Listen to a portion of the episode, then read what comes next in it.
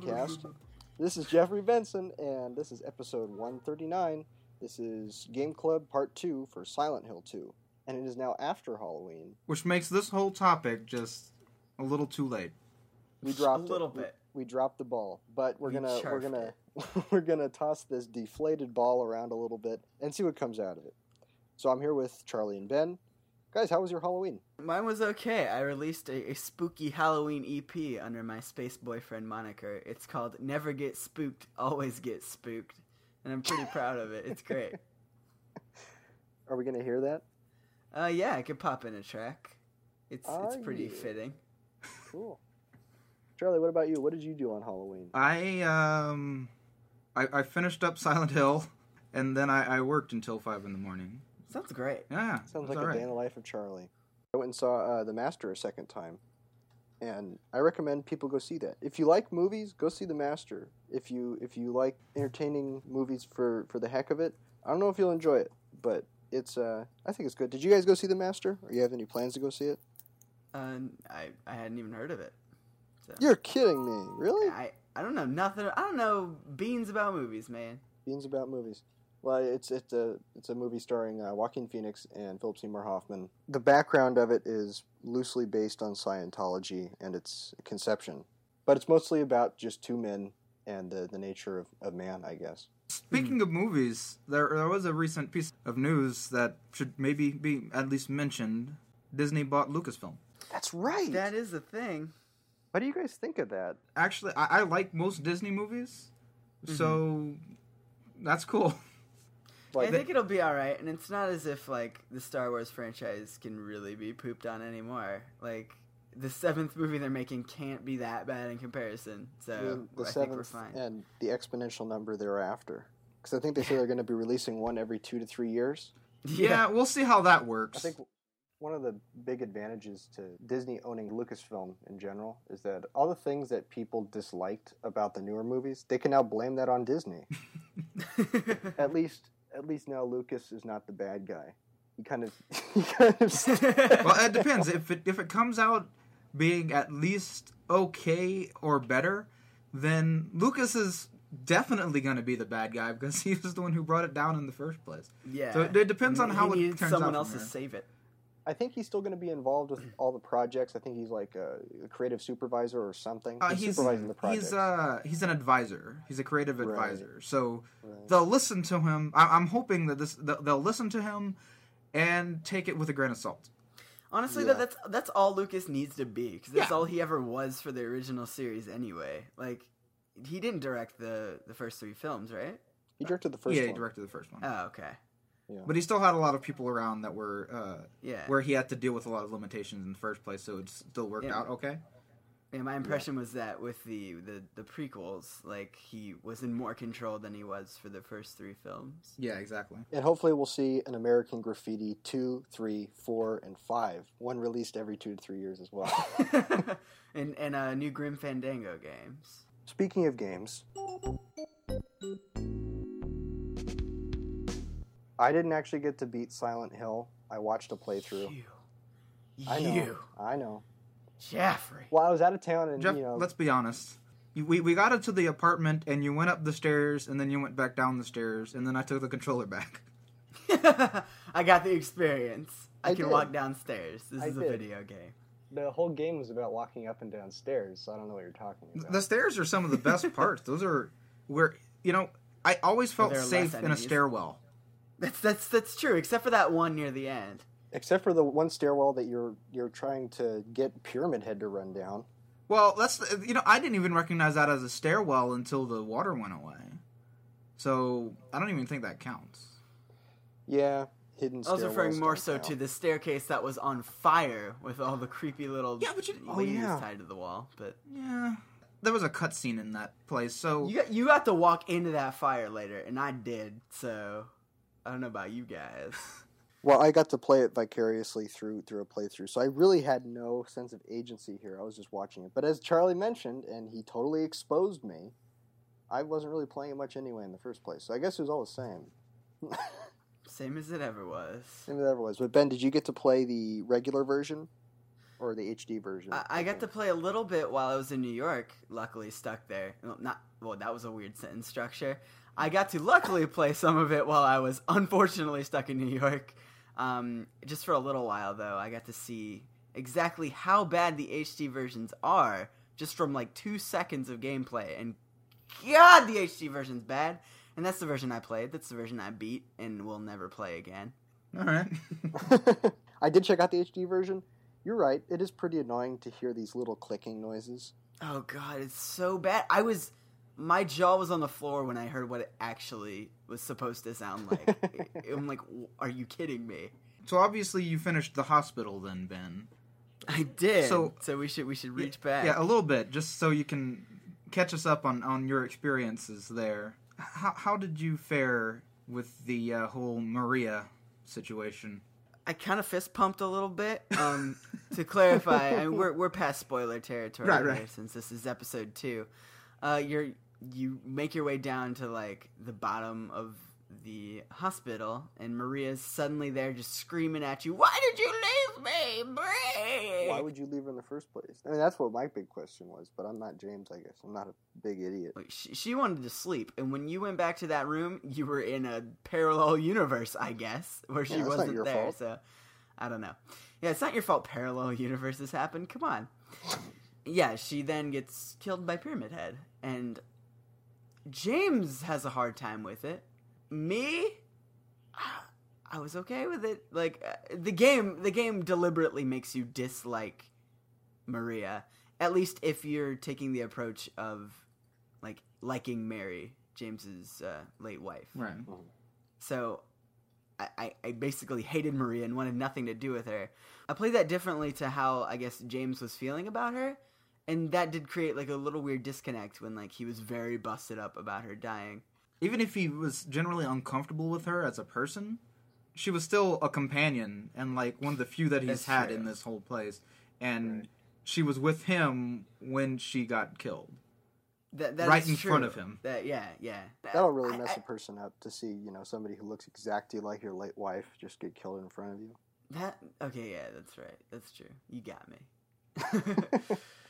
but no, I guess the thing for me was like I knew going in that these people weren't necessarily real, and I had a hard time putting myself in James's perspective. So the whole time I was like like just thinking about what this entailed rather than becoming one with the character. Yeah, it's useful for getting less spooked for sure.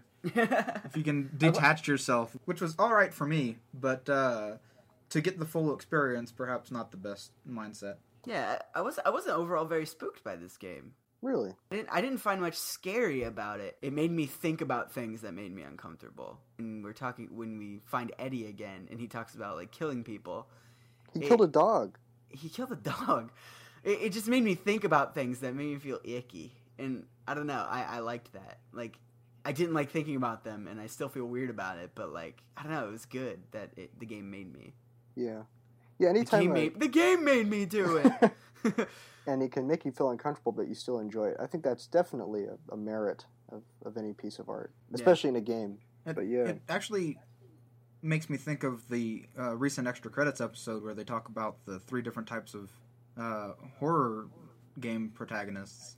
Now they have the the one that succeeds against the horror, the one that the horror prevails in the end, and the one where the horror was inside you all along. And I think that the th- the third one is what this one was. All uh, yeah, the the horror ends up being not so much all the things around you, which although they are you know they're monsters and stuff, and it's an uncomfortable place to be.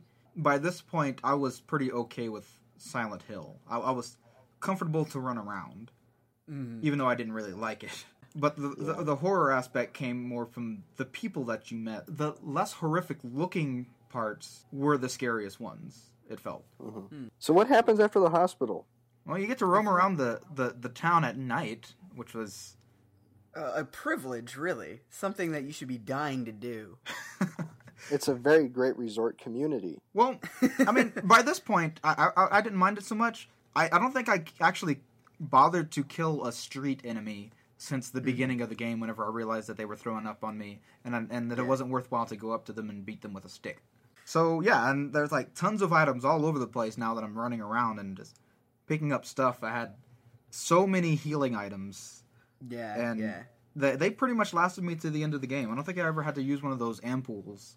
yeah. I didn't. I, I think I used one in the last boss, and that's about it. And honestly, that that point of the game where you get to freely explore Silent Hill for the first and last time, like it really took me out of the game, kind of, because like horror games, what a lot of what creates the horror is like your lack of resources, I guess. And at that point, you were just finding bullets everywhere and healing items everywhere. And from then on, like I, don't know, I, I never felt stressed out about that sort of thing anymore, and that never created any sort of conflict. Like there, there was never any tension in that regard, and I really wish that was there. And that makes me think that like if and when I play this game again, I'll have to do it on hard or something, just so things are a little more scarce. Yeah, I think the scariest place for me was going into the hotel at the beginning of the game because at that point you were still pretty weak. Yeah, you didn't have anything. Like I remember the reason I think I got the ending I did even was because in the beginning of the game I was just running around forever, just with my controller like pulsating because I was about to die. I, I couldn't find any healing items, so uh, it was just very very tense, and everything seemed way more serious than it actually was, and that was great. It, it felt like the game was now leading up to this, you know, big ending. I, I get, I guess, I got the impression that uh, because even in the playthrough that I watched, the the person who was playing, they too were just getting all of these items, and it never really seemed like that was an issue any longer. And I just kind of chalked that up to okay, now it's about the story. Now it's about what we're going to find out about Silent Hill or about James's wife or the other characters. you, you've conquered mm-hmm. the town. Now it's time time to conquer the the rest of what, what's Yeah, beyond the yeah. town.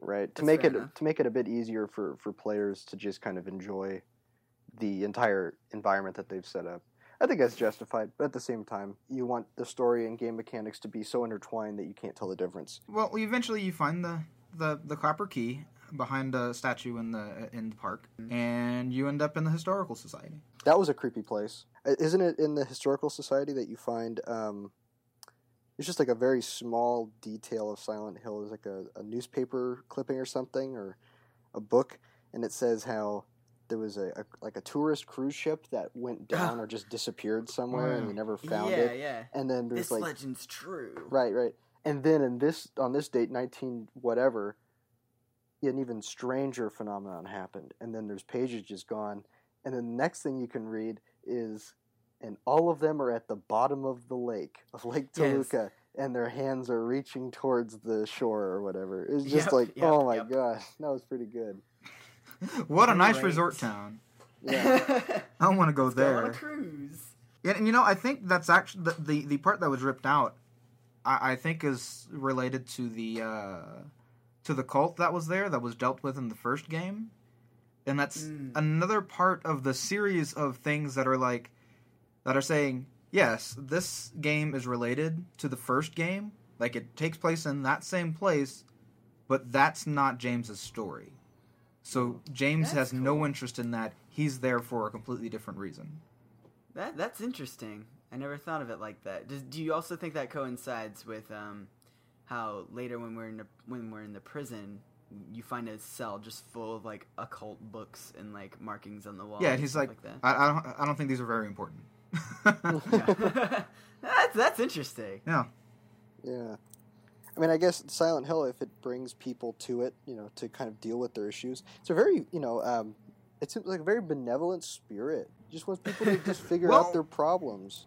Well, that's the thing. Well, I'm going to talk about it later because I read a uh, an analysis of it uh, that that kind of Hmm. brought in all the rest of the early Silent Hills to try to explain it a little bit. Is someone playing like Silent Hill sound effects in the background right now?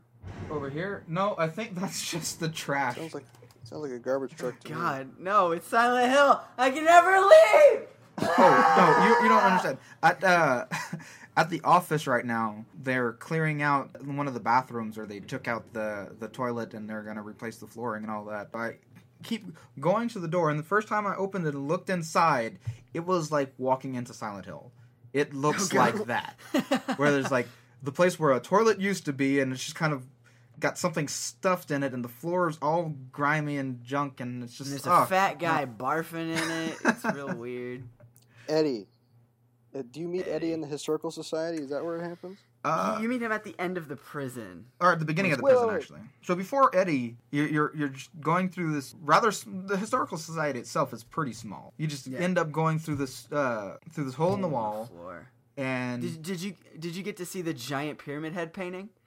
Oh yeah, I did not. I did. There is a huge Just- pyramid head painting, and Yeah. um, uh, under it, like uh, it's something about like here's the result of the judgment or something, and there's a bunch of people like impaled in the background. It's it's a real nice, real real nice painting. You sit right next to your uh, your country roads one in your living room. No, I actually did not see Pyramid Head myself. Uh, in between, whenever he killed Maria at the bottom of the uh, at the of the hospital until Mhm. the very end. I saw him a couple times. I, I didn't see him again after that. So anyway, so you go down, you go through the, the hole in the wall, and then you, you start dropping down holes, just jumping yeah, down. there's you go. There's like one hole, and is.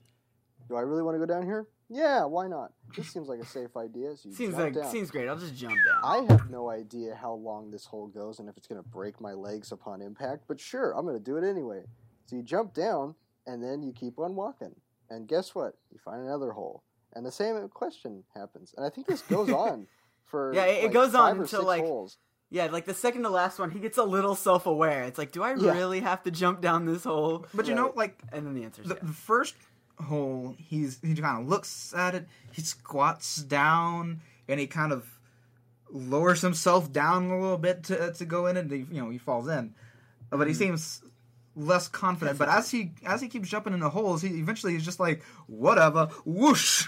he becomes a hole jumping pro. Yeah. I, I wish he would have like yelped every time he did it, and then it slowly turned into a wahoo. It turns out they're all slides. Yeah, exactly. It's it's it's an old part of the amusement park. so so you fall down and that's where you see Eddie. in the prison for some reason this far underground. Killing a person's no big deal. Like, all right, so why is what what is the deal with this prison? First of all, whenever you whenever you get in there, it's uh I think the the last hole that you drop into is in this room. It's right after you end up in a room that's just like full of roaches. Oh god. Oh, Ugh. Ugh. and, and you you work your way out of that and you end up in this a well or a mine shaft going straight down except if you look at the walls it's obvious that you're in a hallway yeah, it just it's just sideways side. which is my only Yeah. real explanation for why you keep going down down down down down and you end up on the surface later on I- don't necessarily think there was an explanation. I think it was more that at that point, as I said, it was the turning point where it's obvious none of this is actually happening. Like, there's no way that there's a giant hole in this historical society that leads to a prison.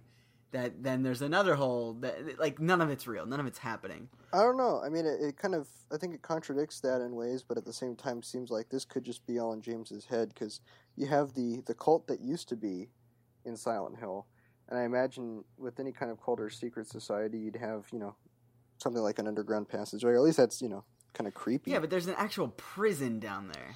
Yeah, that's kind of weird. Uh, yeah, But actually- There's actually, an actual prison that leads to the surface very Yeah. closely. actually And- i uh from what i understand it's not a modern prison it was built during the civil war and then they just kind of covered it up and the historical society is actually on top of the old prison That makes So, sense. you think the prison's under the lake, or That's the impression I was getting, but then you end up on the same side of the lake as you started. So, Yeah. pro- that, like that's the that's the impression I was getting the entire time I was down there. But then you end up at the top, so who knows? In terms of horror stories, like one of the classic things to do, at least in horror movies, is near that, that turning point when um, your your main character is going to the point of no return. They either go very deep underground, uh, which is of course supposed to symbolize them basically going into hell itself Mhm. um, to achieve their goal. I think that was kind of cool of the game, and that it just kind of keeps giving you more and more options to go down these holes. But yeah, anyway, pretty creepy. And then you go to this prison where you have a bunch of people who are just hung.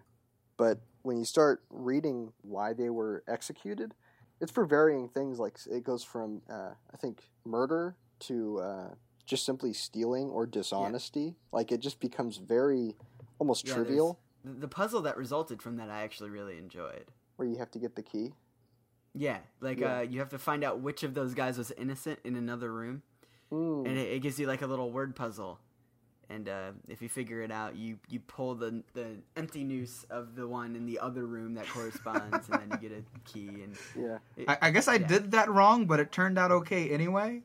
What? Because, um, or I guess you, if you have to pull, just pull the one that's innocent. But uh huh. uh, the word puzzle lists them in order, like like where where the last one listed is the innocent one.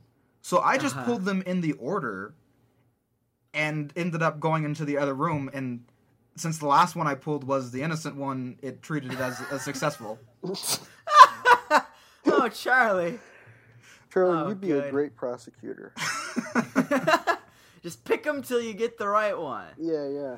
I That's think at some point within that jail, there's somebody who's like written in blood somewhere, or it's it's written somewhere that basically, I'm totally paraphrasing here. These people who are you know executing me, they've made up their minds. It doesn't matter that I'm innocent. Um, Mm. and it's like this really somber moment where it just feels so futile. I don't know. I enjoyed it. I thought it was interesting. That's I an never saw example that. Of, getting me to think about something that I may not otherwise think about. In the prison was the only time I really got startled in this game. Uh huh. What was that? There was uh, there, there's a bathroom, and one of the stalls has the door closed. It's not bashed in or anything. It's just closed. Oh yeah. So Uh-huh. I went over there and I and I, I was just tapping A all over the place, hoping to find stuff. And he knocks on the door, and there's no reply. And I'm like, okay. Yeah. So I go to leave the. I'm, I'm going towards the door. All of a sudden, I hear just hear. Ah! Something screamed. I, was- I just left. I didn't want to know what that was, and I still haven't. I didn't go back. I, I, did the same thing, but that, that sound never happened for me. huh? HD version sucks. yeah, I guess. No, that same thing happened in the playthrough I was watching, and the the guy who was playing, he did go back, and you can't open it up. I think it's just a startling Uh-huh. thing that they put in there, but I really like that too. That that totally freaked me out just from watching it. It's a, a little silly jump scare, it seems. Let's go back to Eddie. Yeah, this is, 'Cause- now's a good time for Eddie. Eddie, like you, you, you meet up with him, and now he's holding a gun, and he's talking Mhm. about how I think he's there's actually just a dead body on like on, on a table, hunched Yeah, over on a yeah. table, and there's blood splattered everywhere, and obviously he shot this person. And he's He's talking, talking about, about how, how, they how pushed easy him to it do is to kill somebody. yeah, yeah, and how he's he's going to kill anybody who thinks he's stupid, essentially. But th- but then like once once he realizes that you're very taken aback by what he's saying, he's like, "Oh, I'm just joking, James," and then says that he didn't kill the guy, and then runs away. Yeah, it's, But it's at this point that I'm starting to think that Eddie is not just a figment of uh, Yeah, of yeah. James's imagination, and that you know maybe a lot of these people are real. Yeah, yeah. Could be. Yeah, I guess at that point I didn't really see the metaphor of Eddie's character in terms of the projection that James would be having. And as you learn, all three characters sort of have the same breaking point, and that's Right. why they're in Silent Hill. Right. So then you keep going through this this underground area, right? And then I think you eventually wind up a meat locker or something. well, uh, before that, you're in you're in the labyrinth where Mhm. there's you, you you- you're out of the prison. You've gone down another couple holes.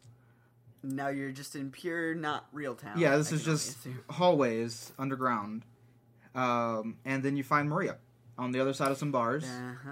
Yep. And she gets all seductive Probably the most important scene in the game, I would say. Right, where it it's very obvious at that point that she is definitely not real. Yeah, because- but you can tell in like her her vocal inflections too. Yeah, she doesn't even remember being killed. Yeah, And like well, but she seems very self-aware about what she is now because she's Mhm. like, "Oh, sure. I can be, be Maria if you want me to be." I could be anybody you want me to be. Yeah. yeah, and you can you can hear it in her voice too. Like she keeps snapping back and forth between like this Mary personality and this Maria personality. We'll talk more about the ending of the games later, but um, uh, Maria really at that point seems like she's she's giving you an opportunity to simply fixate on having that um, that presence in your life. I guess of of this Mhm. person who will be anything you want them to be. You know. Which is just absolutely frightening. Yeah. Yeah, that is I, I don't know. I, I that made me incredibly uncomfortable. Um and but then James is like, "Okay. Sure. I can dig on this. Uh, uh, wait right there. I'll find my way." I'll be I'll be right there. Yeah. And then you Yeah. find her, and she's all like dead. Yeah, well, again. now- And now she's been stabbed, again. when is James gonna learn that all the girls he likes just die? when are you gonna learn that nothing will ever happen to you that's good, James?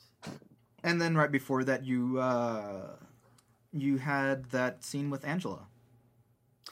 Yes, especially. But before that, you actually get an opportunity to meet up with Pyramid Head. Oh, you do. Did you ever get lo- Did you ever get lost in the labyrinth? I searched around. I ended up finding my way out without seeing Pyramid Head.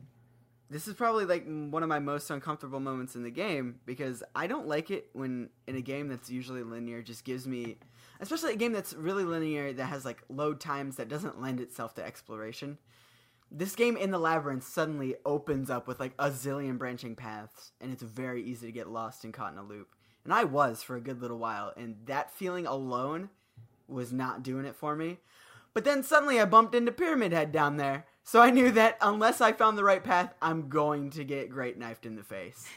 And it was terrifying. Like that was one of the most frightening moments in the game for me. Uh, from what I understand, though, you can actually find the Great Knife. I never did. Well, I mean, at, at that point, though, he wasn't using it. Though he was using the spear. Even in the uh, the underground place in the labyrinth. That's what. I, that's what I. That's what I understand. Whenever I went and looked back, I didn't actually see him, so I don't have any Hmm. first-hand experience. Well, that's, that's fair enough. I, I didn't get too terribly close to him to see what weapon he You're was just like, using, "Oh, but I just- Pyramid Head, I'm going the other way." There. Yep. Did, did he seem like he was gonna rush at you or anything, or you're just walking down the hall? Uh, he he was just walking around. I actually like ran like straight past him at some point in time. oh. and he didn't seem to give too much chase, but there was also a ladder right near, so I didn't turn around to check and see what his status was. Right.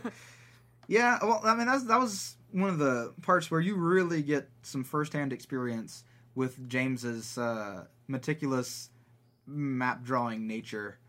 Where like Mhm. all, all before he was just editing other people's maps, but you know vandalizing uh, other people's property. But this time he had some spare paper around or the back of another map, and was just marking down. All right, this is uh, a right angle right here, and it goes. Wait a down for- second.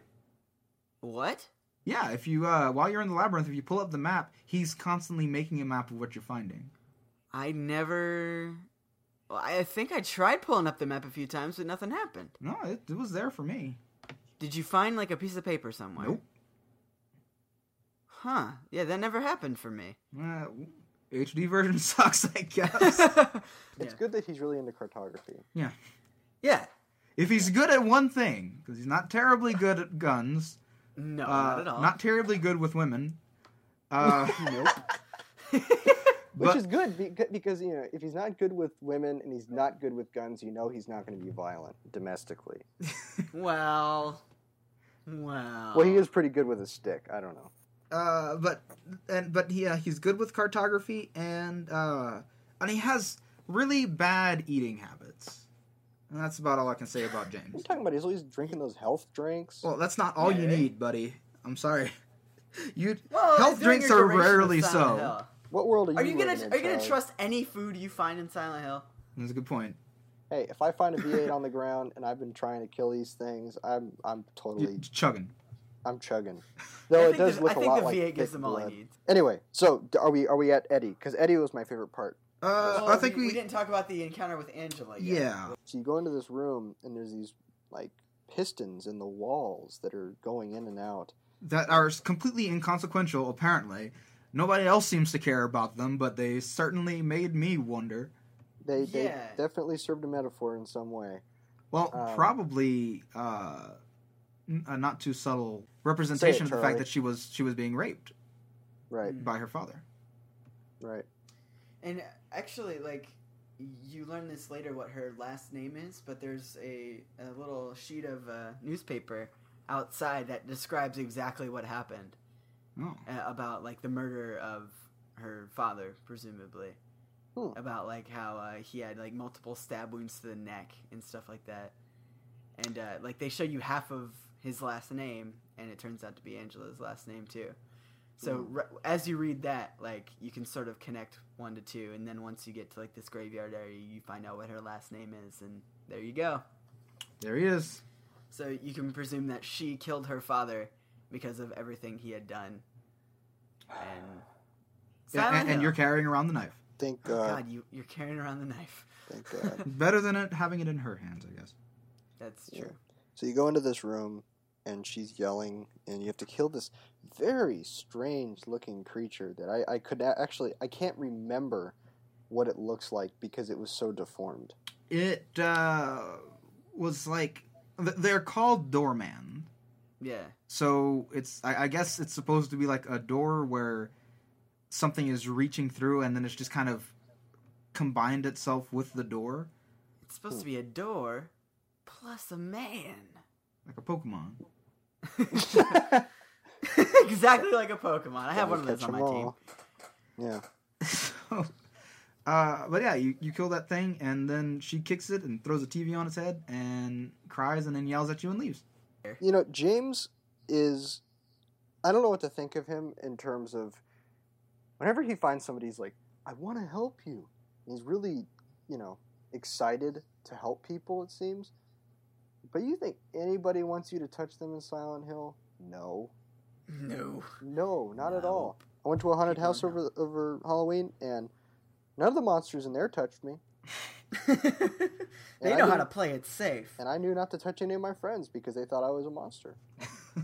So after that, you do uh, bump into good old boy Eddie, yeah. That guy. and there are just dead people everywhere, and just Eddie talking again about killing people. Eddie is absolutely unrepentant about it. He just doesn't care. He's happy that he's done what he's done so far. Yeah, he's happy he found have found a way to deal with his problem. Yeah. So Eddie starts confronting James at this point, and it's very obvious that Eddie has has lost a little bit of what some may call sanity, and he starts waving his gun around at you and says he's going to kill you, basically, right? What, what what happens exactly is like I'm gonna kill anyone who ever makes fun of me, and then James, like James a genius, is like, "Are you crazy? Are you crazy, James? Are you stupid?" And he's like, "Oh, I didn't mean that." When he actually like turns the gun on him, and it's like, "Oh no, I got you!" And then you have to fight. Yeah, him. now I have my excuse to kill you. Right. I was looking for it. You were making it difficult, James. But I finally think I can kill you with good conscience now. right. So then you have to chase him down while he's shooting at you with unlimited ammo, and you're pumping him full of shotgun shells, one I after actually, the other. I actually used uh, the great knife on him. Oh, how long did that take? Oh, two swipes. Really? Yep. The That is playthrough I the s- watched, literally, this guy was. It it took him five minutes to kill Eddie. Not me either, was it, actually. Was so, it with the um, knife? He, no, he used the shotgun. Oh, okay. like in, in the little room, I used the shotgun, which was you know pretty awful. But uh, Yeah. but same. but I did realize that you could that it is a lot faster to reload if you don't make James reload outside. If whenever you run out of bullets, you go into the menu, you hit reload, Right. and you come out and you're full. You have a full shotgun again. Yeah, that's what the guy was doing on this playthrough. Um, so I, I shotgunned him in the first part, and then whenever he ran into the next room, uh, I had out the rifle, but it didn't matter very much because he just he ran up and punched me. it's like, dude, you were doing has a, such a little pathetic punch. you were doing so much better with the gun, dude. I had to keep healing, and then Yeah. he was like, "Nope, here you go, punch in the face," and I was like, "Bam! All right, I guess I win." Just as a side note, with the, the whole animation of Eddie as a as a character, he reminded me a lot of a Tony Hawk character. Oh God, I I see it. I It was- completely see it. For that reason, it was a really funny battle to watch. he does have a goofy little run. Yeah, he kind of saunters around. he doesn't look very interested. That's great. so you have to kill Eddie, and then But and you know gets he was actually the the hardest boss in this game as far as I could tell. Eddie. Yeah, How long did it take you to kill him? that. not very long, but I had to keep a like I had to really keep an eye on my health because he was actually going to kill me Hmm. uh, several times. He didn't actually, but I got very close and I just had to pump myself full of first aid kits. Yeah. Ben, did you? You said it took you two swipes with the knife to kill him. Yeah. How long did that take? Uh, like thirty seconds. But this was after dying once, trying Oh, to uh, uh, handgun him. This is kind of like And- using the, the, the great sword thing in, in Ocarina of Time instead yeah. of using the, the big Goron sword, which at the end I used the big Goron sword to try to kill Ganondorf, Yeah, bro. and it just it well no it didn't break it just didn't didn't work. It just wasn't really hurting him, and I was like, well, what the heck? Somebody told me the stupid Gorons told me, hey, this is more powerful than any other sword. and you, you went through so much to get it. Right, exactly. But in the end, you just had to use that one special blade, and I guess in this case it was the knife. But James gets down next to the body of dead Eddie.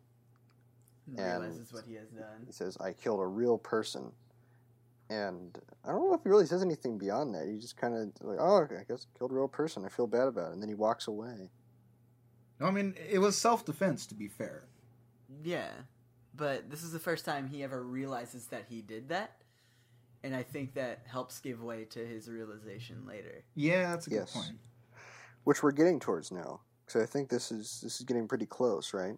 Yeah. So, uh, Yeah, so outside, um, You have row, on a row, row your boat You're- gently right. across the lake. How did that How did that help your guys' uh, thumbs? you guys feel pretty good about that? Well, I didn't mean, have I I, didn't have to do anything about thumbs. I, like apparently, if you play the expert version of the game or whatever, you have to actually rotate the uh, Yeah, the yeah, the, okay. the analog, Analog sticks. sticks. Yeah. Uh, but if you play any other version, you get to do it like a normal person and press forward to go forward or side to go Oh. to the side. Okay. Yeah. Okay. Yeah, I mean, I guess experts they just want to get a good thumb workout. yeah. My only problem was that I didn't realize I had to turn to like find where the light was, which was a little lapse of judgment on my part because you obviously saw the light there, but and you obviously go off to the side when you get in the boat, but So how long Yeah, did it take I- you? only about three minutes. Okay, that's not bad. But apparently, apparently, like the best time to aim for is like a minute and twenty seconds, Oh. and a, I don't know how, but that depends on what ending, or that sort of bears on what ending you get. Does it? How long you take in the boat? Because on your results screen, that's one of the things. I, I think that that determines how many stars you get at the end, not so much your actual ending. Hmm. Maybe, maybe. So you take this boat to the park again, right? No, actually, you take the boat uh, across the lake to uh, to where the hotel is.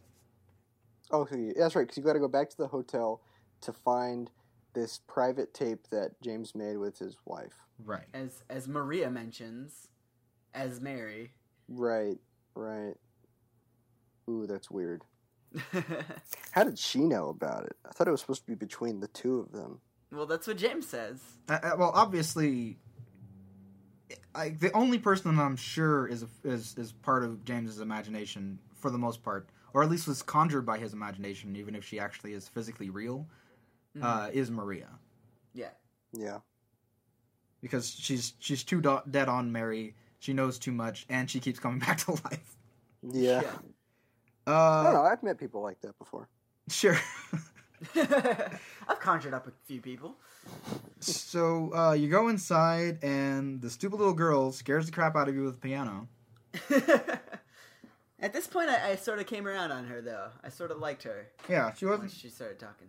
because like since since I decided after the battle with Eddie that Eddie was probably a real person, I started wondering about Laura and if she's a real, real person, and she seems to like the part that didn't make much sense to me until like the very end was how Laura was talking about how she knew Mary. Um, I, I still don't know. oh, I, I can explain that to you later. Uh, Sure. and, and how she was, uh, you know, she she knew her, and she'd only uh, met her like, you know, or she'd last seen her like a week ago. Yeah. Um, so I decided that Laura was probably real as well, but she's just. But since everything that you see in Silent Hill, or at least ver- this version of Silent Hill, is um, still a bit of a projection, since Laura is so, I guess she's a child, so she's more or less innocent, even if she even if she's a brat. Uh, Yeah. There's nothing out there that's really going to hurt her. She's just, you know, none of it's there. Yeah, yeah. Yeah, I get that impression too. So, so you think that everyone has like their own personal Silent Hill? Yeah, the the thing that made me think that was the later scene with uh, with Angela, where you get a glimpse into her version of Silent Hill. Yeah. right. Right. Yeah, because she says, "Oh, you can see it too. This is how it is all the time for me." Whereas at that point, normally for James, everything's a bit flooded. Yeah. Man. That's Man. cool. So you're in this hotel and you got to go find your private tape. And I think you eventually you go find it in the room that you stayed in. First, First, you find it at the desk. First, right? I want to uh to mention. Oh yeah, you find that at the desk, and that's after you've had to go through the elevator, where for the first time since the beginning of the game, suddenly you're powerless again, because you have to put Oh, gosh, everything you yeah. own into the uh into the locker. Which at first, whenever I went onto the uh onto the elevator, the, I, I was pretty certain Pyramid Head was like on top and was gonna right it that one person limit I figured was oh crap, there's someone else on here. yeah. Very uh Metal Gear Solid uh, in that elevator esque. yeah, yeah, very much. Um, but no, apparently it's one person and his clothes and nothing else is what they were trying to say. Sorry, James, your bottomless pockets are, are a problem here. you got to go run around Silent Hill and lose some weight. and then suddenly you see all these mannequins around and you can't do anything about them. Um, and then whenever you finally go get your stuff back, suddenly the mannequins are gone. yep. I wanted to kill those things. They kicked me once. they, they deserved it. So then you find a VCR. Yeah. And you Yeah. play the tape, and it's of Mary, and she's talking about how she wants to come back to Silent Hill and how beautiful she thinks it is.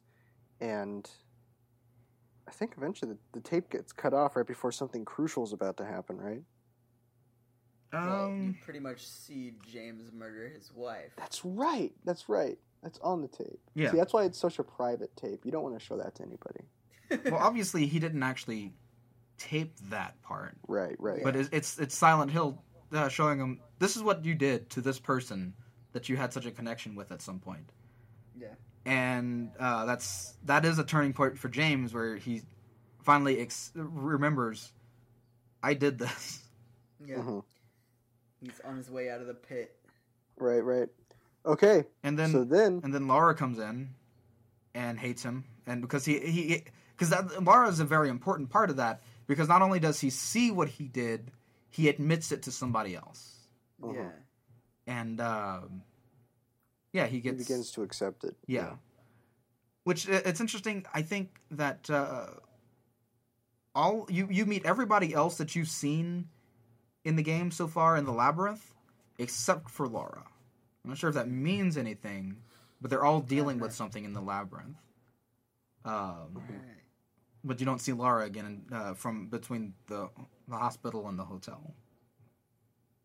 That's interesting. Because I, I guess I, I think the labyrinth was more of a uh, like a trial that people had Yeah, to go yeah. to, but Laura didn't have a trial to go through. Yeah, yeah, yeah. Her trial was was probably just dealing with all the adults who were dealing with their own gauntlets. Yeah. That's that tends to be how childhood is for a lot of kids. That's true. So the music So- suddenly gets very tense. Yep. It felt for me.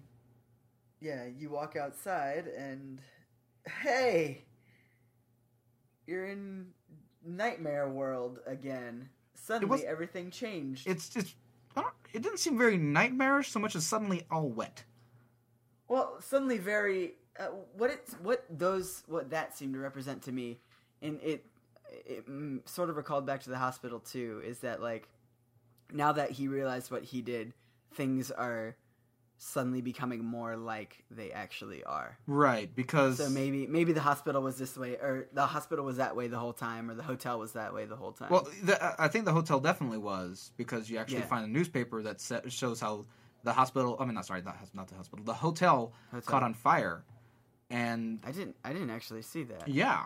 Uh, think I remember It was yeah. on fire, so you, so the entire place is all wet and flooded because firemen had to come and put it out, Hmm. and so you end up and, and it all all the water rushed to the basement, which is where it's all flooded.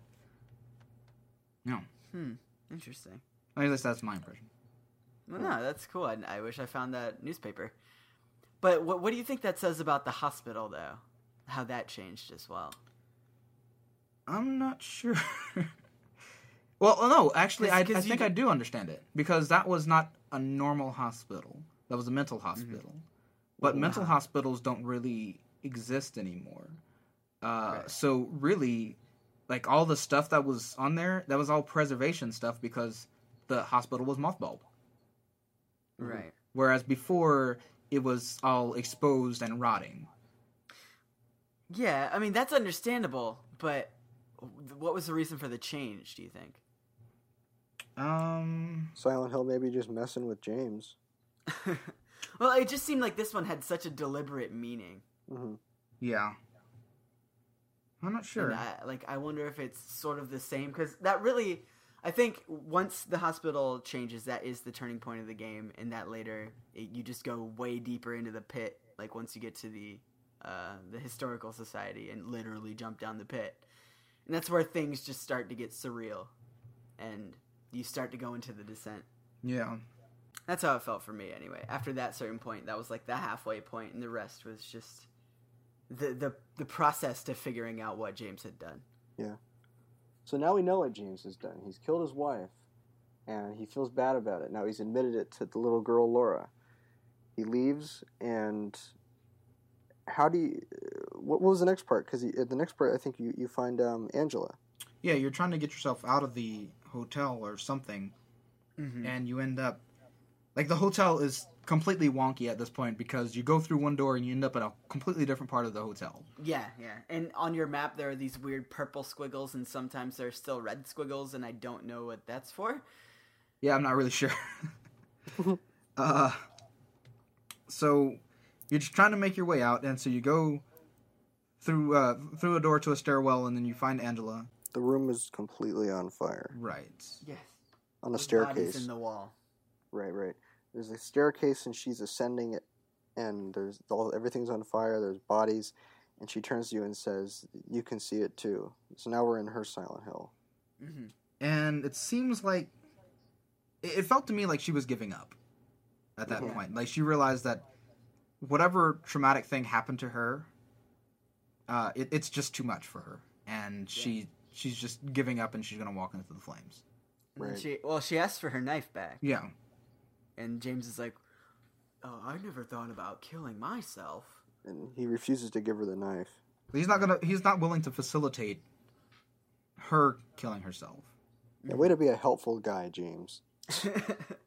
what a good Samaritan, throwing cans and garbage.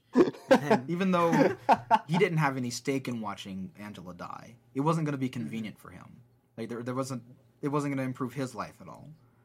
But killing Mary was a way for him to get his life back. Right. Mm-hmm. He he he killed her not actually to necessarily free her, but to free himself. Right. And in that sense, selfishness has guilted him into Silent Hill. And yeah, he's incredibly, uh, or he's probably, depending on how you played, uh, very regretful about that. But Yeah. it's possible that he's not. Could be. So Angela ascends up into the flames. She presumably dies. You can try to go through the flames. You get burned. You have to turn back. Hmm. I didn't even try. Yeah. I, I did try, and I got hurt.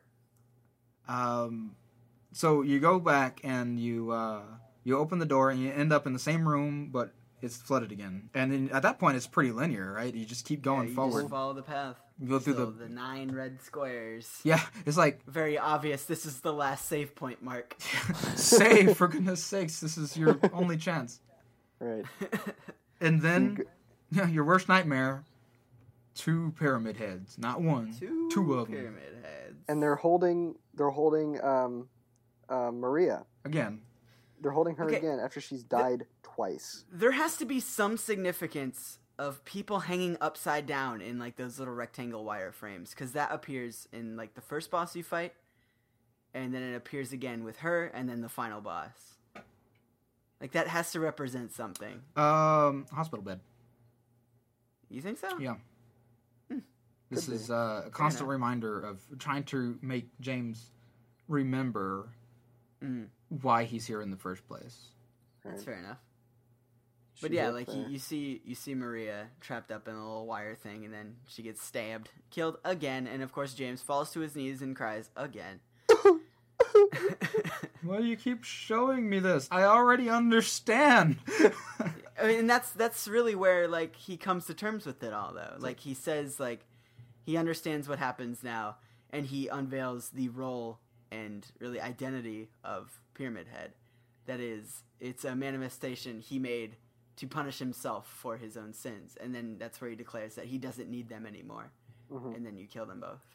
Well, you don't kill them both; they kill well, right, themselves. they kill themselves, Yeah, yeah, yeah. Which of course, Which is- have which is a rather around. weird little scene. Yeah, yeah. I think I, I kind of like that though. No, it's good. Yeah, that's pretty neat. Yeah, I also like the really stylish um, Persian rug that they had there. I mean, that thing must have been really expensive. I don't know how they got it in there. It, is, it wasn't wet at all. I mean, it was really big. I don't know. Those things are expensive. what do you think that represented, Jeff? The Persian rug? Yep. Um, style. Okay, okay. You know that that room actually was part of the uh, the hotel. Oh, that's Uh, right. yeah, it was. Yeah, it's the big lobby where you had the the creepy music box. Without the staircase, though. Right. This like the staircase was actually specifically removed so you could not get up to where Maria was. Mm. So, Pyramid Head is both Pyramid Heads are dead. Mhm. Yeah. And After they you, just plop themselves on their You get- you reach up into their faces underneath their masks, and uh, you grab the the Little The orb eggs. things. little. Rust-colored egg and the Yeah. scarlet egg. Yeah. Yes. And you go Although through I, I really wonder what the significance of those were. birth. How though? I don't know. Eggs. Eggs uh, hatch. They they're they're born. I don't know. No, there's a little baby bird there. We did it. Okay. So you put those in the door, you go through, and the final boss is No, no. First, time. You see your wife. yeah, no, you don't see her, Oh, You right, hear her. Yes. hmm and you hear her. Uh, That's right. She's arguing Probably with her you. final words to you. Yeah, That's right. which She's saying- apparently you can either listen to or not. Mm-hmm. You, you It just walk through. I stopped. I was just trying to hear the rest of it. Yeah, I was running until like I saw the door, and I'm like, I don't want to skip this. Yeah, That probably is one of the determining factors of uh, the endings you're gonna get. it is. No, it definitely is. and like that that's a very a very poignant thing to hear because y- that that's the second time we hear Mary speak and we get an idea of who she was and like it seems that like she was lashing out on people because of her illness that like she when she found when she found out she was going to die she just didn't know how to handle it so she just Yeah. took it out on everybody and then she breaks down at the end and i'm not sure if that last bit when she's apologizing and telling james to come back is after james had already left the room Actually, wait, hold on. We skipped something. Oop. Uh, in the reading room, after watching the videotape, you can actually Mhm. listen to a recording. I believe. that's ac- yeah that's actually optional and uh oh well. Uh, is how i got my ending apparently oh well, I listened to it too, and I didn't get your ending. So, uh, no, I I listened to that, and it's uh, where the doctor is, ex- I think, explaining to James how long Yeah. Angela has to live, and she has between like a few months and up to three years. I by remember that. angela you mean laura or not laura mary Mary. which is very important whenever I explain what went on later. okay Okay, so we're in this hallway after Pyramid Head and all that. Mer- uh, Mary's talking to you, or rather, you hear her saying her, her last words. She tells you to leave because she's disgusting, doesn't want to be around you, doesn't want you to see her, but then she tells you that she's sorry and she wants you to come back. Giving you very mixed messages. well, I mean, understandably so. Right. Yeah, you, you proceed down the hall. You go in through, what a, and what a teen well, let me, uh, uh, and let me just say that, of course, Maria is the last boss. yeah like Mary. not even a question Mary is the last well boss. actually in one of the endings it actually is mary Really? Yes, and there's there's a ending called like the Maria ending So, where you so where uh, it actually is Mary. all right. So it actually changed. Like it's already you. Your ending is already decided by the by the time you walk through and you see what's up there. Now I, I don't actually know if any of the dialogue's different at that point, but the ending that you get tells you that that was Mary Oh, okay. at the very least, because you leave like that. That's the ending where you you replace the image in your mind of Mary with Maria completely, and you latch onto her. Oh. As we were Alright. talking about earlier, how like that's what the game is like implying that James is doing if Well, you let's- actually go fully with that. Then, let's let's figure out the uh, the ending first of the, the final battle and everything because you, Yeah. you get this cutscene where you're you're talking to your wife who's on her deathbed, and um, I forget exactly what you talk about. Well, she's not even at on her deathbed. She's like looking out a window, and I, I think That's it's right. supposed to. Is it supposed to represent the scene where she's in the uh, in the room like that you see on the tape? I guess. I'm not sure. uh, that se- that seemed to be like you c- you climbed back up to room uh, three twelve or whatever. And well, uh, it seems like she's uh at least with the ending that I saw, he's trying to like they're trying to reconcile, I guess, and she's like forgiving him and telling him to move on. Mm-hmm. Uh, right, right. That's what I remember. That was not the ending I got. How'd yours work out? It- Well, there was a dog. It was your plan. Well, no, my ending, um, it was called the in water ending, and uh, it starts where um, Mary is on a bed. You actually see like her messed up face, like because of her illness, and they're just talking to each other. And Mary again, she's like forgiving James, and like saying that like his punishment was all that he's been through, and then like he relives. Oh, I guess not really relives because it never really happened. She actually dies because of her illness. Then James carries her off, and suddenly James just starts talking. He's saying like, "Well, now we can finally be together." He gets in his car, and you just hear it like speeding off, and suddenly it just goes silent. You see like bubbles and water, and suddenly like it replays uh, Mary's first letter that you hear at the beginning of the game, Right. but it keeps going. Yes, it's the rest of the letter. Yeah. And did that happen for you too? Yeah, I I, got, I got the rest of the letter for sure. Okay. It, it was while looking over the graveyard at the at the beginning of the game, and you see Laura leaving Silent Hill, and then James leaving Silent Hill right after her. Okay. Yes. Well, yeah, I didn't see Laura ever again. So there's there's those two endings, and then there's the third ending, which is um, yeah, you meet up with Maria, and they basically James and Maria agree to be together, and she says, "Well, what about your wife?" And he says, "It doesn't matter. I have you," essentially saying, "I'm going to trade one burden for another." Because as you're walking away, she begins coughing as you're leaving oh, Silent Hill, oh God. and oh, James oh says, man. "You better do something about that cough." Oh, God. He doesn't actually laugh about no, it. No, he doesn't, but It's very ominous. I actually saw that ending. It's very ominous. Yeah. So those are the three serious endings, which initially I was kind of um confused because usually Yeah, I saw it- your tweet that you really weren't expecting that. yeah like go, the first ending I saw was the the water ending. And then I Mhm. was like, okay, I want to see these other ones. So then I saw the the graveyard one where you're leaving Silent Hill, and then I saw the Maria ending. And you know, traditionally, when you're telling a story, your the last actions of your character are what imply the meaning of your story. And I was talking to Charlie about this earlier, and I, I think he said it pretty well. And I, I, I agree with him now. I think all the endings actually do kind of have the potential for you to get the same thing out of it. It's just I don't know if I uh, totally feel satisfied with the exploration of alternate endings in this particular game. I don't know if it's really been done in a way that I uh, think is optimal in games yet. But I also haven't played many games that have alternate endings. Like Mhm. when when I saw the water ending, what I got from it was, um, despite forgiveness, you can never get away from your problems. Um, but at the same time, I guess it could also, you know, the player could say, well, I don't want this to happen to me, right? I, I don't want to be a person who cannot let go of their past to the point where they kill themselves over it. Yeah. Um, and then you have the the Maria ending, which is like I said, you can't really trade one burden for another and expect it to cure your problems. Um, again, the the player could say, "I don't want that to happen to me," and they could learn from James's mistakes. Because as we were kind of saying earlier, James is not the most relatable character, but I think that's okay because he Mm-hmm. no, yeah, completely. he he's somebody who you're just supposed to watch and I guess kind of critique, right? You're supposed to have your Yeah. own perception of him. And so in that sense, I think those endings they, they do work also. But I really liked the the more optimistic ending of now you've been forgiven and the two characters being Laura and James can now go off and actually live their lives because That's, they that's can the one ending I didn't see, and I feel as if I wouldn't like it. I feel very attached to this ending I got.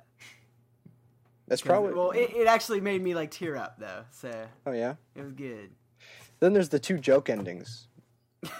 Which Well, actually, I- there's another one There is? actually called Is the the uh, the rebirth ending. Oh, Oh no, yeah, that's right. I, I forgot about get- that one. You can get through like a second playthrough, and uh, I think that has something to do with reviving Mary, and I don't really know. I think that one, uh, from what I understand, involves uh, you finding a lot of artifacts throughout the game, only in a, s- in a second playthrough, Mm-hmm. Yeah. that more directly relate this game to the previous one to with the the, first cult. one. Yeah, yeah, I figured. And so you figure out how to because that one, the first the game is all about uh, reviving something that was lost, Mhm. and so you basically find all the parts to that and decide to revive your your wife. Gosh. What a douche. Let her sleep. So the two joke endings. One is that aliens come down and kill James and leave. The other one, which I think is the far more superior. it's the actual ending. This is what happens. This is the actual ending that I think. This is how all Silent Hill games should end. Yeah. You get the bone key, and you find the door, and you put in the bone key, and it goes to a cutscene where there's a dog, just a little dog, nice little dog, working a bunch of levers and, and pullers and buttons and stuff, and he's he's been controlling Silent Hill entirely. It's kind of like Cabin in the Woods. And then James comes in and he sees this dog and he says, It was you. This was all your work. And he gets down on his knees and hits the ground with his fist. And the dog comes over and licks his face. And then it goes to credits. And you hear a bark, dog bark, song. bark, bark, bark, bark, bark, bark, bark, bark, bark. The best song in the game, really. Yes, yes. Well, actually, uh, there are a couple things I wanted to Yeah. say. Um, a lot of people, I guess, com- compare Silent Hill to Hell, but I don't Mm-hmm. think that's necessarily the case because I mean there were three, well, I guess four, but three real people who were going through Silent Hill as it was. And that was Mm-hmm. uh, James, Angela, and Eddie, Mhm. as far as I could tell. And Laura. But she No, no, she wasn't really going right, through right, Silent right. Hill. Right, right. She was she was there, but she wasn't going through it. She was just kind of a spectator, I guess. Yeah. Yeah, but uh, childhood is a hell, so I don't know what you're talking about. um, so Eddie went through it and got himself killed for being a, a murderer, and who I guess, you know, he he just didn't make it. Mhm. Uh, Angela gave up and presumably killed herself somewhere, and James uh, James found closure, or in mine anyway, he found closure and accepted his actions, and. Uh, Escape. Yeah, he got out. So it seemed more like purgatory to me, or a sort yeah, of. it was definitely more of a purgatory place. Who said it was hell? Uh, I, I, I might be relating it more to the movie. Oh, okay. Yeah, I didn't Yeah. actually get to see the movie.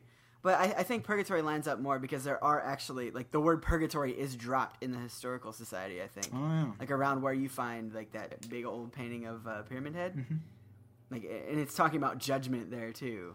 Right. It, it seems very much like a, a purgatory place. So it's, it's a good put that you bring up, Charlie. Like, um, it seems that you get three very different types of reactions to this type of environment. You have Eddie who actually adapts to it, which is very frightening.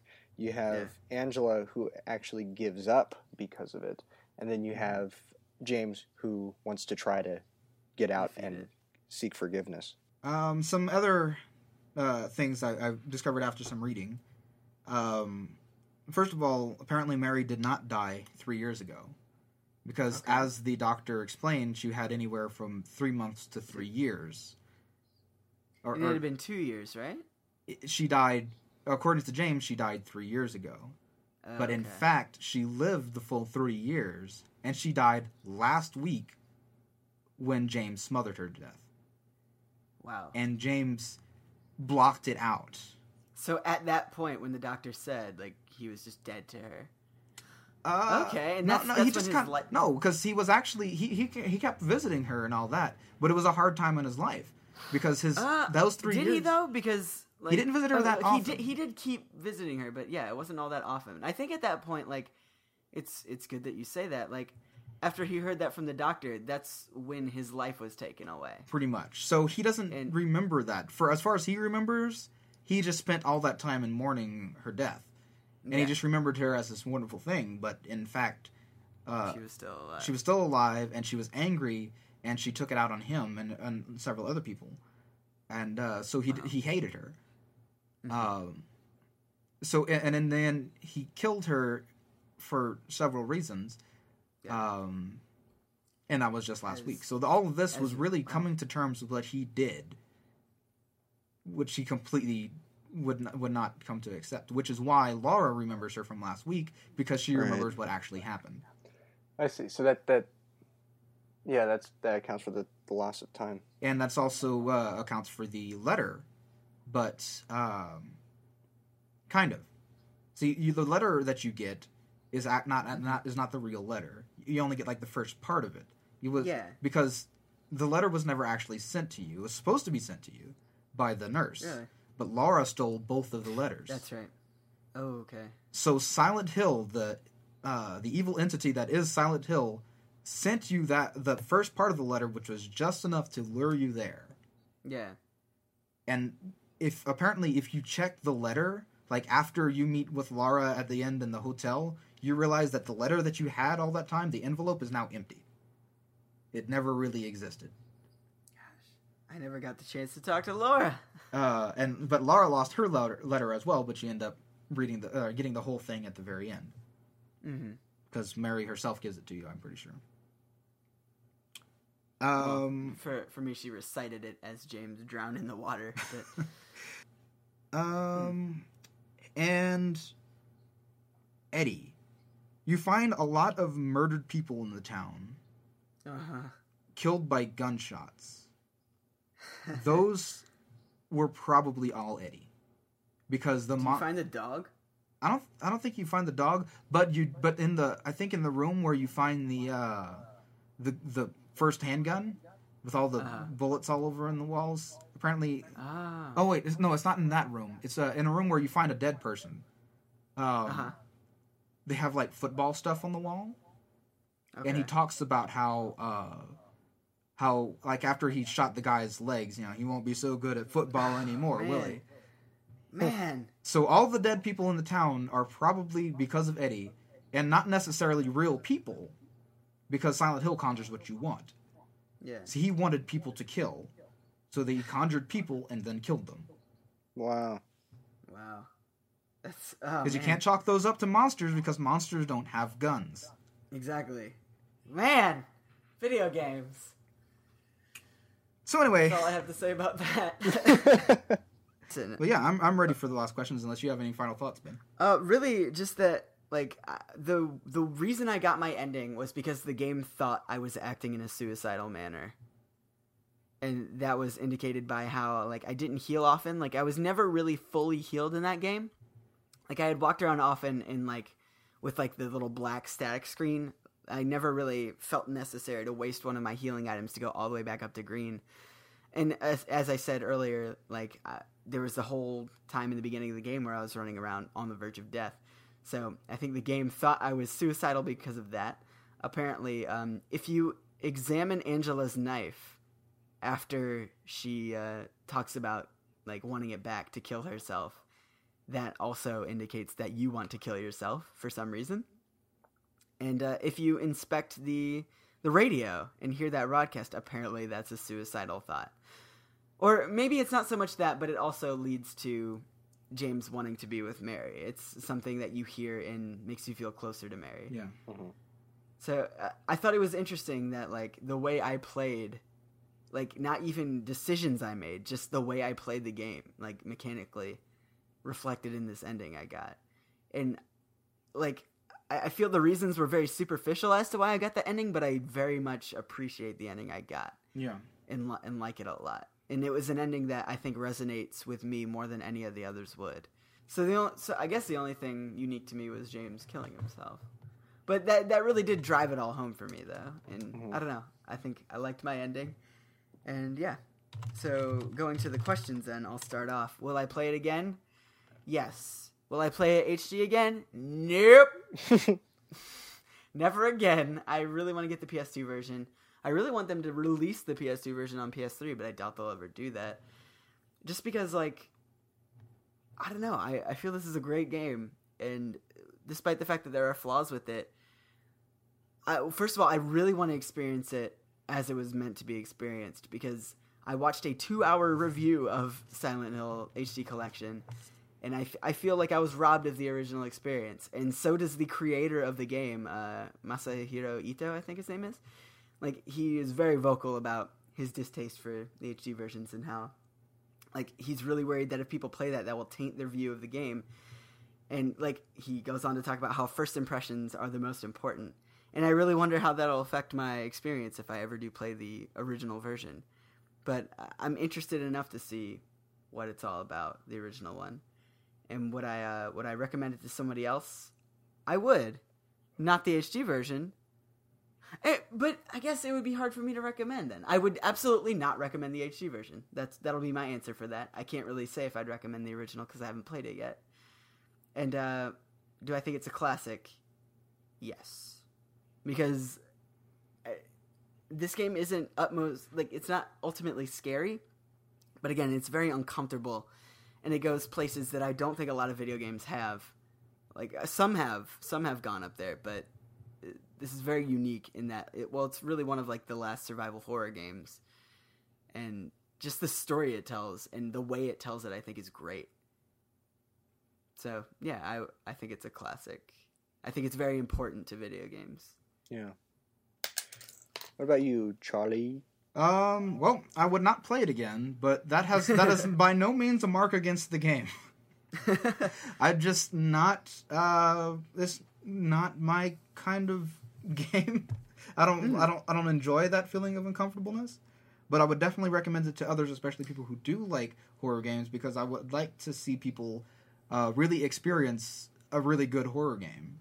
Yeah. Um and now you you wouldn't play it again, but are you glad you played it? I, I think it was worth experiencing. Uh, mm-hmm. I'm not sad. Uh, I, I, although there were many times whenever I was, I, am pretty sure I would have just set it down and given up. Uh, yeah. I, I, I'm, I'm not sad that I that I kept going. Yeah. Um, that's good. Game club. And to that end, I definitely believe it's a, a, a classic. People should play this. Uh, I think a lot of people who make horror games today should play this and think more about what made this so successful. Uh, mm-hmm. What made this pe- made this made people look inward, especially people who make the modern Silent Hill games. Because uh, as far as I understand, they have become more much more action oriented yeah. uh, and fun. Yes, they do. Which is not really what it's about. yeah. So yeah, I think people should keep looking at this and learning from it, and that seems uh, to really fit the definition of the classic. Yeah, I'm pretty much with you guys. I think this game, I would recommend it to people, um, especially if they really like horror games or survival games, or if they just want to play a game that is going to take the player seriously. Mm-hmm. Oftentimes, uh, there, there's just not a whole lot of games that are out there that that the player feels like they're being taken seriously and it really tries to say something to you. And this definitely does that. Would I play it again? Uh, more like, would I ever play it? Yeah, um, would you play it at all? Would I play it at all? Uh, I feel like it's difficult to say. I don't have the urge to play because, much like Charlie, um, it's not. It's a weenie. It's not really a game that I would be like, oh man, I really want to play some Silent Hill right now. You know, I, I, that that's not really uh, it's not really my kind of game that I would I would do that with. But if I hadn't experienced the story and you guys told me to play it, I probably would have. Um, okay. Because now that I've seen all the endings, now that I've kind of dissected the story with you guys, I don't really think I would um, suddenly go, you know, it's time to get the full experience, or at least not anytime soon. Maybe down the line. Do I think it's a classic?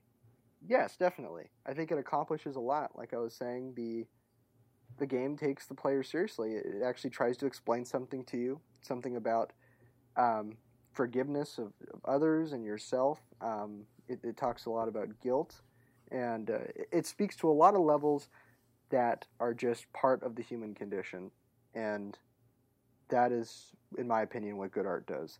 So not only is this game a classic, it is a it's a valuable piece of art in the gaming community. So I recommend playing it. Are you guys going to go see Silent Hill 3D Revelation? I'm willing to. Probably not. I haven't seen the first one, but That's true. No. Yeah. I think I'm going to go see it just because I have seen the first one, just because of this whole game club. And uh, yeah, I, uh, I'm the only person on this podcast who's actually seen it was was Matt Hawkins, and I got to talk to him. I guess he went and saw it at a uh, the New York Comic Con screening Mm. Um, a couple weeks ago, and we did a little segment with him about that. Come on, kiddo. It's just a dream. You're calling me. I gotta go. Don't want to be late for the first day of school. You know, I worry. Don't worry. Me and my dad, we move around. This is the fifth school I've been to since I was 11. I have not seen this movie. Uh, it is not out yet where I'm at, but you got to see a special screening of it. Yes, um, it was screened during the New York Comic Con. I have to say, it sort of exceeded my expectations. First off, I really was not expecting a direct sequel to the first movie. So the sequel takes place about, I'd say, a couple years, 10 or so years after the, the first film. You discover the mother was able to free the child, but the mom stayed behind. So the father takes care of the daughter by himself, but the people that were out to get the daughter are still after the girl. So now they're trying to go after her in the real world. But I thought they all died in the first film. Apparently not. it's funny you bring that up because the film, on a certain level, does seem to have like a lower budget, so there aren't as many people, as many villagers uh, who are sort of um, going after them. They've gone out of their, you know, their home base, and they're just been tracking down this girl and the father, and Is that Sean Bean's character? Yes, yes, yes. And they're constantly moving towns. They're going from, you know, they're constantly relocating. The daughter has, uh, her name has been changed to Heather. I guess the daughter, I mean, that stuff happened when she was really young. So I guess she's sort of blocked it out or has forgotten about it. And the father is like, we're never going to go to Silent Hill. That's just the bottom line. Uh, Heather will have dreams, I think similar to what happened in the first film, where, like, you know, she was drawing pictures here. She wakes up and she just writes the word Silent Hill. But, anyways, as the film goes on, um, Heather is sort of um, pursued by the by the um, by the cult members. The pursuit gets pretty hot and heavy, and she manages to escape by the skin of her teeth. Um, but during this time, her father is kidnapped by the cult members, and it's clear the only way she's going to get her father back is for her to go back to Silent Hill. And they get pretty close to Silent Hill. And at this point, this is fairly early on in the film, I have a lot of confidence in this movie. Like, you know what? Already, this is making more sense. This is more exciting than the first Silent Hill movie. Yeah, it sounds a bit more motivated. Yeah, it's like, wow, yeah, I think this is really, this is gonna really be a good movie. And then, I'd say around the 20 minute mark is this plot device that literally makes, that made everyone in the theater just go, oh man, really? it's basically Heather fumfering around, um, just trying to locate her father. But to locate her father, she needs to co- collect a, a MacGuffin. It's just this goofy item, which I don't know w- why it's there. If that piece had been in the first one, I think that could have actually been a very great plot device. Oh, definitely, But because it's thrown in there, Yeah, I don't know. Cameron, James Cameron did that with uh, Terminator, Terminator Two. Like, there's there's a piece of the Terminator left behind, which obviously someone's gonna find. Since I'm a popcorn like movie fan, I like that stuff. Like, I like Yeah. I like like dwelling on it in my mind. Like, wow, how is that gonna be incorporated in the next film? So. To have this whole MacGuffin built up out of the blue just seems so uh, so unnecessary, and Dad! What's going on? I know that symbol. This is it. Do you know what that is? It's a key. What does it unlock? The true nature of things. What what I'm hearing about this movie, the first one is more like a film about Silent Hill, and this is a movie about people going to Silent Hill. Yes. a lot of the a lot of the sequences seem more like vignettes like you know it's sort of like a video game you know you're in this level that happens there's a boss i think th- like i think they blew their wad on the first one because it did such a great job of evoking all these different elements from all the different games that now it's just part three it's not as impressive it's like oh you know no you have uh, the, the the sexy nurses you have uh, a weird like um, i'm not i forget like it's a weird uh, spider made out of mannequin parts which i believe Oh yeah, yeah. I saw that in the preview. yeah so i forget which game i think that's from a game i think that's from three or four i forget Oh, it's gotta be. yeah. Um, And, uh, you know, you also have Pyramid Head. He makes a return appearance. And the the impression is left fairly early on, at least I figured out early on. He's sort of a good guy in this movie. What? How so? Um, he's like Heather's guardian. How does that work? it actually sort of makes sense in a weird level. If Heather is basically um, the good manifestation of this evil girl who creates all this havoc, and um, you know, Pyramid Head and all the other wacky things are, ba- are from the bad girl, but the good girl's still connected to the bad girl, and if the good girl is in peril, Pyramid Head is going to I guess theoretically protect the good girl, but then again, that doesn't make sense because there's also these other things trying to kill Heather. Yeah, okay, I get, I take what I said back. It sort of makes no sense. Let's just say that the ending of the film has good Pyramid Head in like it's you know you ever see Godzilla? You know how Godzilla's a bad guy, you know, like he's destroying buildings, but at the end he does that one good thing. Yeah. You, you got to think of it that way. So Okay. yeah, Okay. so I just want to see Pyramid Head, you know, sit down and, and have a picnic or something with, with Heather. Where is my father? The darkness is coming. It's safer to be inside. Run.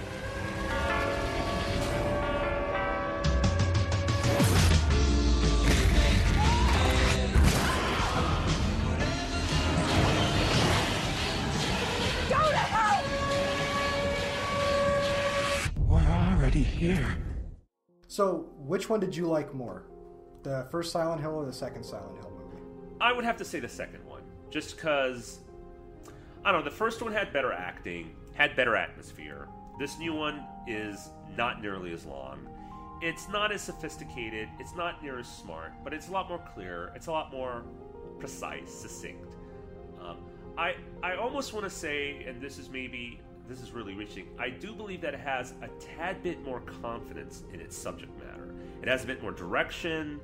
It has more of a goal, and um, you know, it's a it's a movie near Halloween. It's also 3D. Uh, the 3D effects, by the way, were sort of pretty u- underwhelming. It's like, oh, oh wow, that flew in my face.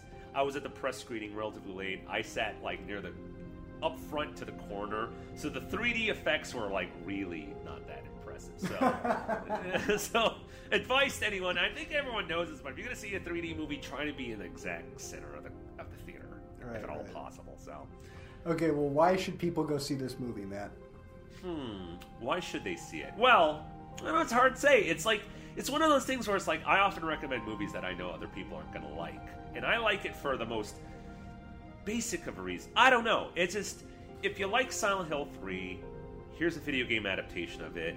If you didn't like Silent Hill one, and you're willing to spend fifteen or whatever how much it costs in your neck of the woods to see a 3D movie, eh, it's, I don't know. It's better than the first one. I think it tries. I think it really tries, but I think it really succeeded on a certain level that the first film did not. I want the second Silent Hill movie to do well because I want there to be a third one. You know, just in a broader sense, whenever one video game movie does well, it helps all video game movies. It helps the cause of it, it helps the, the idea of it. It lends the possibility of other video game movies to be funded and produced and stuff like that. So, and this was a halfway decent, fairly innocuous, totally harmless video game movie. Something to do on Halloween, right? You know, Right. just- you know, if you've been playing Silent Hill 2 as part of the Fan Gamer Game Club, why not, you know, watch this movie? You know, just it's a nice little bookend to uh, to that experience, I believe. Yes.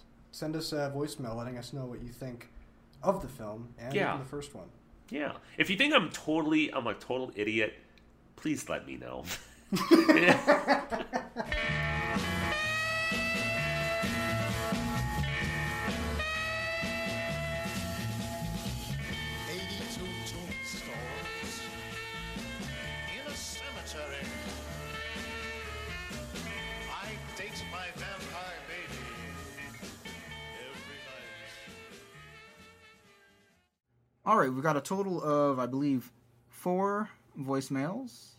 Bam. You guys are Still. living it up.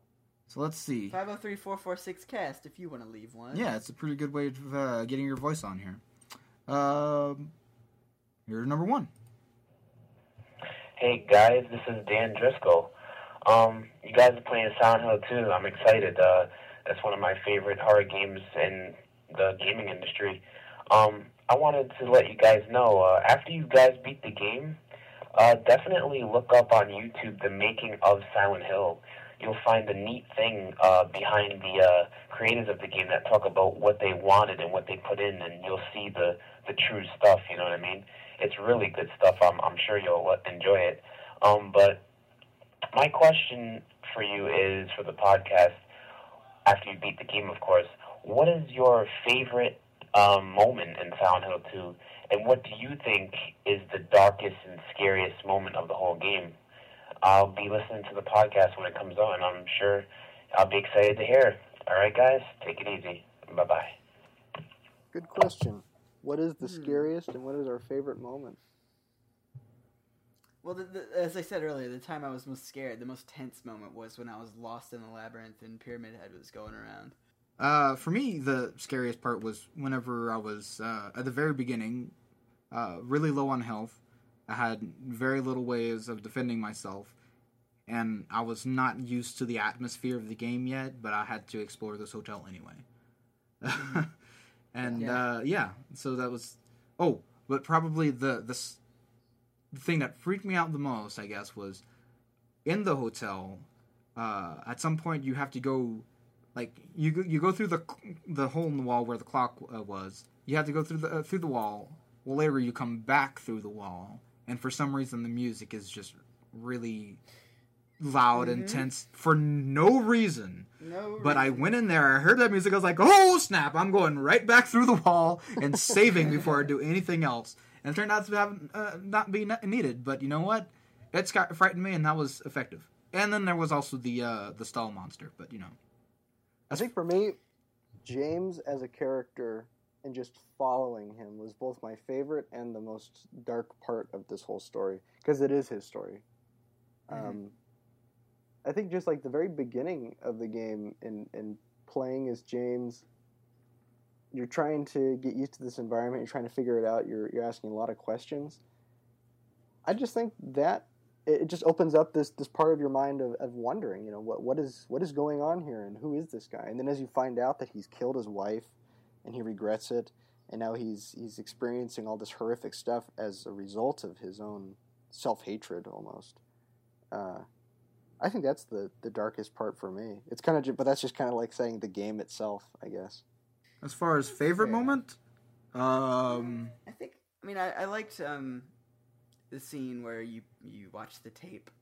Though, Yeah. fun fact, in the HD version, they overlay this really awful TV like overlay on top of the video, and you can see about twenty five percent of the actual video they intended you to see, and that's not a joke. You can actually look it up. So uh, you don't get a clear look at what's going on on the screen at all. And there's this awful tacky TV overlay on top of everything, and it's the worst. But despite that, I didn't know that until I watched that two-hour Silent Hill HD review.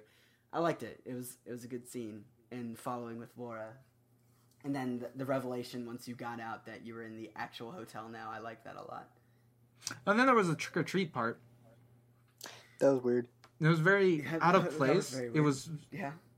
Yeah, I'm, I'm not sure exactly how I feel about it. I wouldn't necessarily say it was my favorite part, but it was It very was very exemplary though. it was very creepy despite the sound effects. I don't know. It felt weird to me. I thought it was a very creepy but refreshing moment in the game. It, it's like, hey, pay attention. Right. For me, it for me it actually wasn't that creepy because um, the original voice wasn't used. They instead got someone else to do the voice, and like there wasn't any like radio filter over it or anything, and it sounded really cheesy and bad, and it took me out. And then I actually heard the original, and I'm like, well, this is more like it, and it's still really cheesy, Yeah. but yeah, it seemed to suit the mood a lot better than the awful version that they they used in the HD one, even if you choose the original voices. All right. Well, here we got uh, another voicemail. Hi, Fangamer Podcast. It's me, Calvin. That's my actual name, Calvin. What? I just got done listening to episode 138, Scared, and I enjoyed it quite a bit. Um, there's one thing you guys just briefly talked about that I would like to hear some more follow up on. I I think you could do a whole episode on it, just all about uh, Squirtle. I talk about how great Squirtle is and what a cool Pokemon he is, and all his awesome attacks and powers and abilities. Um, and maybe talk about like pro Pokemon strategies, like how you shouldn't pick Bulbasaur or Charizard because they're bitches, and you should just pick Squirtle because Squirtle's the best, and you should just have an all Squirtle team, Squirtle only, and just have your own have your own Squirtle squad. Just and and also also talk about how cool the Squirtle squad is, and their sunglasses they wear and how nice they are. Um, and and just talk about that and how you should never evolve your Squirtles because Squirtle's the best and you can't can't can't get any better than a Squirtle. Um, it'd be great if you talk about that and also maybe talk about how sometimes I wish I was a Squirtle and if anyone else feels the same way. Thanks. Bye. Thanks for that contribution. Thank, Thank you, thank you, Calvin Hansen. Yeah, Well, I, I, We'll take I'm that into with this. consideration for sure. Yeah, Um, I Yeah, guess, yeah. I I'm down. I'm down for Squirtle episode. I'll do this just because of that voicemail. I'll do a Squirtle impression.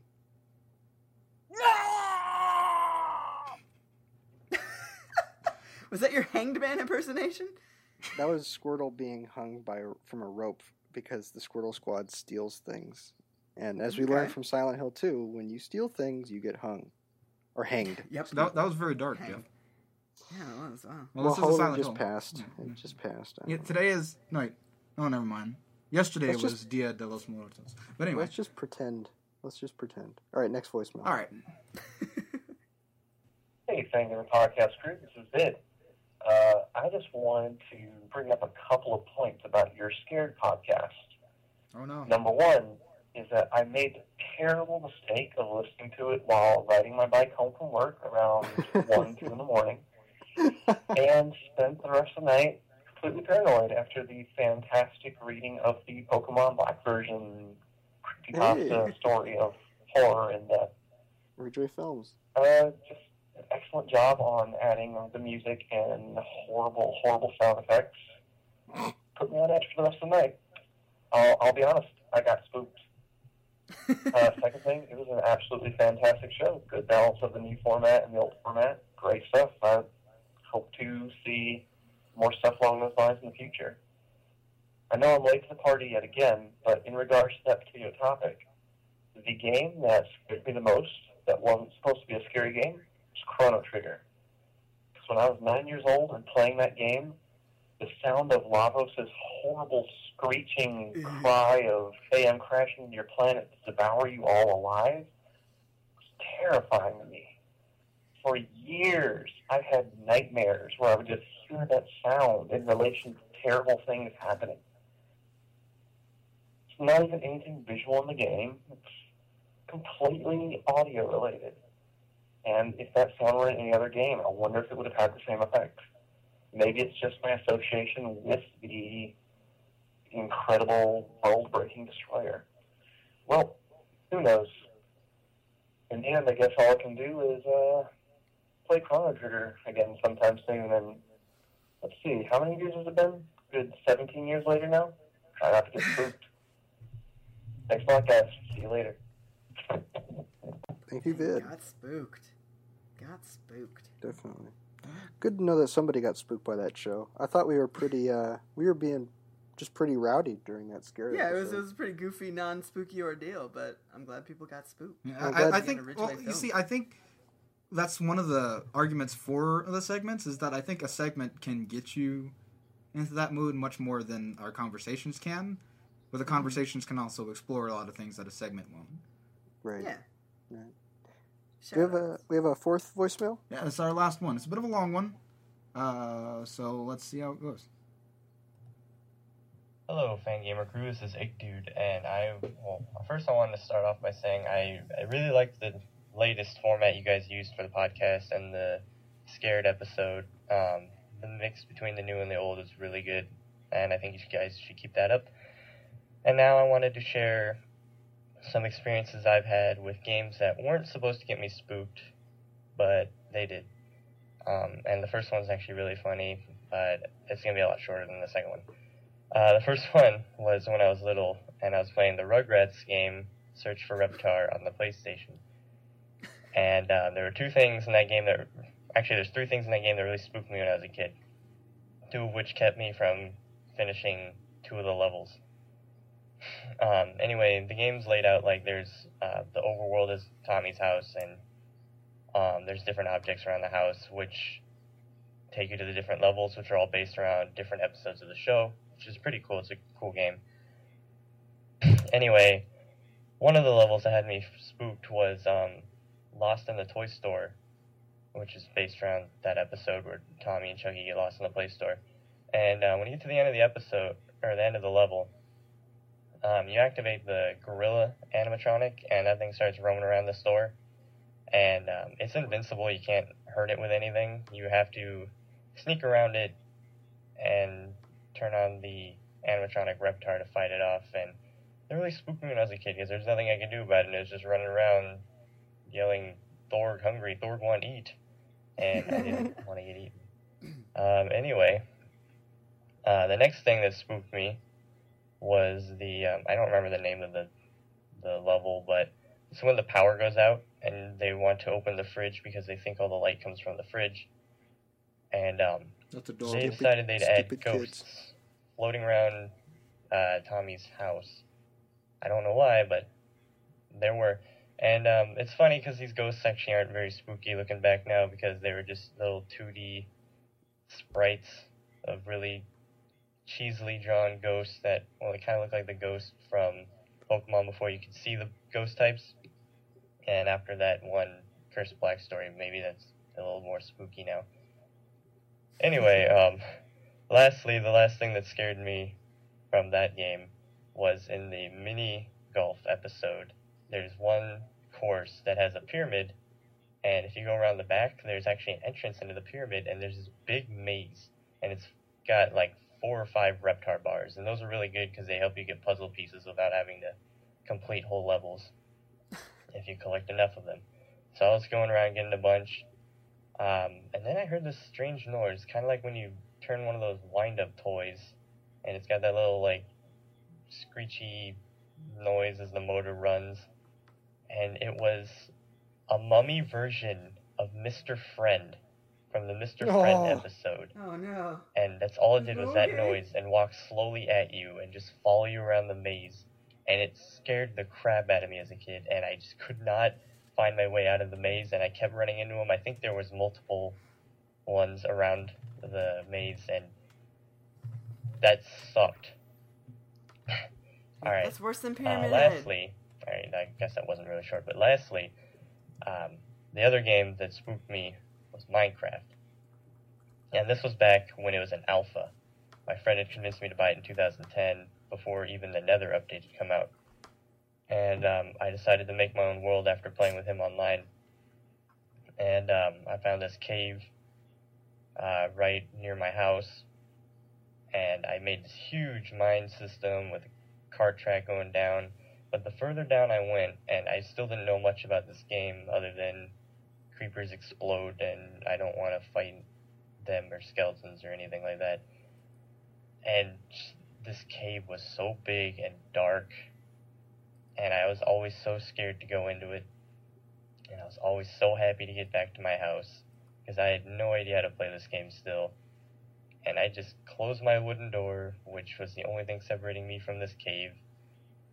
And I just sit there and be scared and not ever want to go back into there, but I had to to get supplies. And I'd never leave my house at night. Nowadays in Minecraft, I do that all the time, but back then I was too spooked. I didn't know how to do anything. Anyway, I think I'm going to wrap this up. I'm uh, going on almost five minutes, so keep up the great work, guys. I'm digging the podcast, and I'll see you guys next time.